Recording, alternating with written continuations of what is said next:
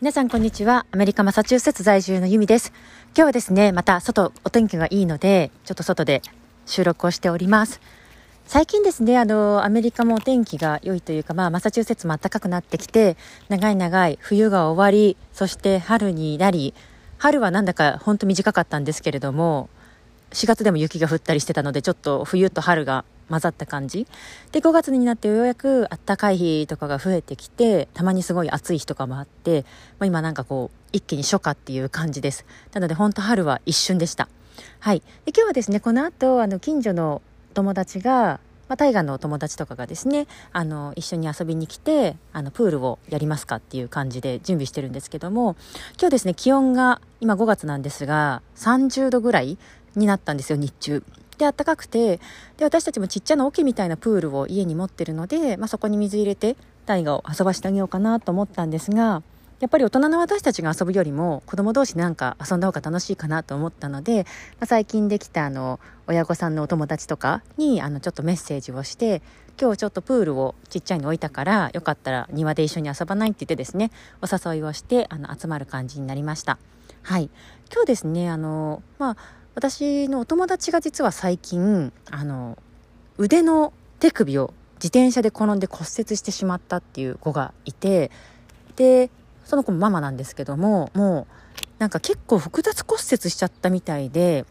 今度の水曜日ですねあと3日後ぐらいなんですけどもいろいろつなぎ合わせるために手術をするらしいんですね。うんでちょっとその子にも声をかけてあのやっぱりお子さんがお家にいていろいろ見てあげないといけないし自分も骨が折れてて大変だろうかなと思ってあのよかったらお子さんだけこっちに送ってくれたら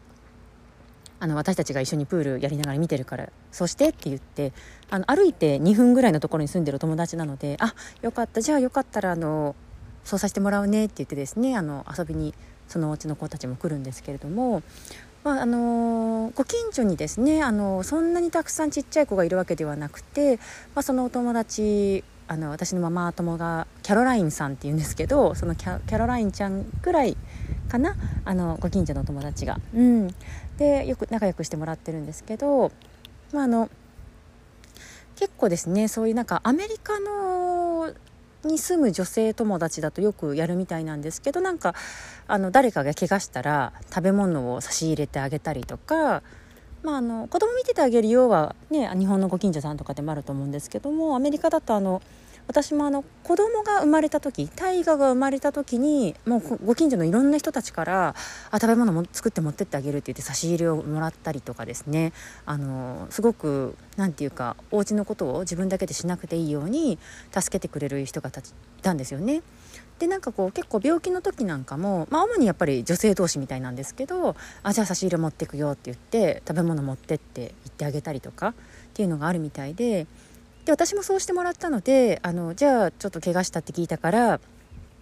お子さんの面倒見れるところはちょっと見てあげたりとか、まあ、ちょっと私も食べ物持ってってあげたいなと思ってですね肉じゃがみたいなのを作ってさっき差し入れをしてきたんですけれども、まあ、美味しくね食べてもらえるといいなって思います。うん、なんかすごくそういう文化的なところを見て日本も昔はもっとそうだったなっていう感じがしました私が小さい時とかは、まあ、それこそそのお隣のおじさんとかおばさんが私のお父さんお母さんの帰りが遅いとなんかお家の夕飯に招いてくれて一緒にご飯食べさせてもらったりとか、あ、遅くまで遊んでる時になんか近くにいてくれたりとか、うん、必ずしもこう自分の親じゃない大人たちが、まあ、自分のことを面倒見てくれたりとかよくしてたなと思ってですね、うん、なんかこうやっぱり私たちの親ぐらいの世代そのまあ本当まさに昭和の,、ね、あの方たちの世代ってもっとそのまあコミュニティというかご近所さんみんなで子供を育てるというかお世話してあげるっていうのがすごく普通だったと思うんですよね。うん、だけどやっぱりその今核家族が増えてるからか、まあ、あとは何て言うんですかねプライバシーがもっとこう尊重されるようになったからなのかあんまりそのなんかちょっと調子悪いって聞いたから食べ物持ってきたよとかあお父さんお母さん帰り遅いんだったらうちでご飯食べてきなとか、まあ、そういうのを日本で大人になってからあまり聞かなくなったなっていう感じがします。でもどうですかね、まあ、もしかしたら私が東京に住んでちょっとシティに住んでたからかもしれないですけどねもしかしたらもっとこうあの田舎というか、うん、なんかこうもっとあのいろんな世代の方とご近所さん付き合いが濃厚な地域ってももちろんあって、まあ、そういうところだと今でもそういう、まあ、お子さんがいろんな人のお家でお世話になったりとかってあるのかもしれないんですけども、うん、なんか久しぶりに何て言うんですかね東京に10年住んであのあんまりそういう機会がなかったところからアメリカに引っ越してきて、まあ、子供を産んであの子育てをしてるので久しぶりにそうやってですねなんかこうコミュニティで自分の子供の面倒を見てもらっているなまあ、コミュニティで子供みんなで大事にしてるなっていう感覚を久しぶりに味わってるなと思いました。うん、であと私は個人的にすごくその出産した後にですねやっぱりそのちょっと寝不足だったりとかあとは料理を考えて作るのがちょっと億劫だなっていう時にみんながあったかくて美味しくてあの栄養のあるものを持ってきてくれるっていうのがすごくすごくありがたかったのでうん、もしご近所さんでねまた新しくベイビーが生まれることがあれば今度は私が逆にそういうことをやってあげたいなって思いました、うん、ただ私が作るものは基本的にこうあのまあ、日本の煮物というかやっぱり日本っぽいものが多いので、まあ、そういったものを楽しんでもらえればいいなと思うんですけれどもこれは個人の好みがあると思うので、まあ、出してみないとわからないなっていう感じです。うん、ただあの肉じゃがとかそういったものだとあの結構私の義理の両親とかあと主人自身も、まあ、美味しいって言って食べてくれるので、まあ、大丈夫かなとは思うんですけどあんまりそのお醤油とみりんなんかお醤油と甘いなんていうんですかね調味料を混ぜたような料理ってあんまりこっちでは本当まやっぱり西洋の料理ではあんまりないというか大体こうもう塩コショウとかオイルバターとか多いんですけど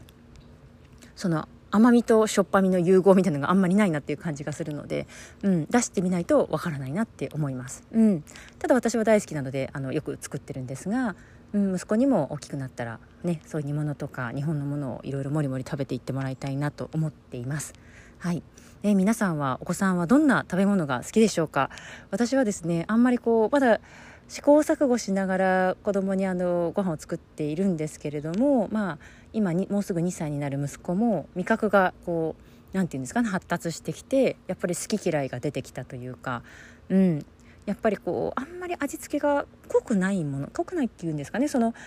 生のきゅうりとか生のトマトとか味付けがされていない野菜とかはなんかもうポイってするようになっちゃったんですよ。あんまり口に入れないとか入れても面白みがないのか食べなくて。うん。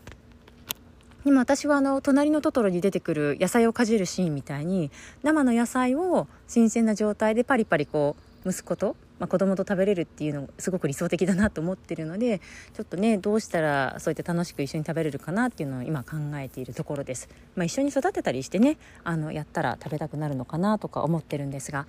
はい。まあ、でそうですね。今日はちょっとあの話がそれたんですけれどもあのそういう今日はプレイデートといってあのご近所のお子さんたちと自分の息子とですねあのみんなで遊ぶ約束をしているので今はその準備をしているというところとあとはあのコミュニティでお互い助け合いながらお母さんの体調とかが良くなかったらあの食べ物差し入れたりとかお子さんの面倒見合ったりとかしているところが好き素敵だなと思ったというお話をさせていただきました。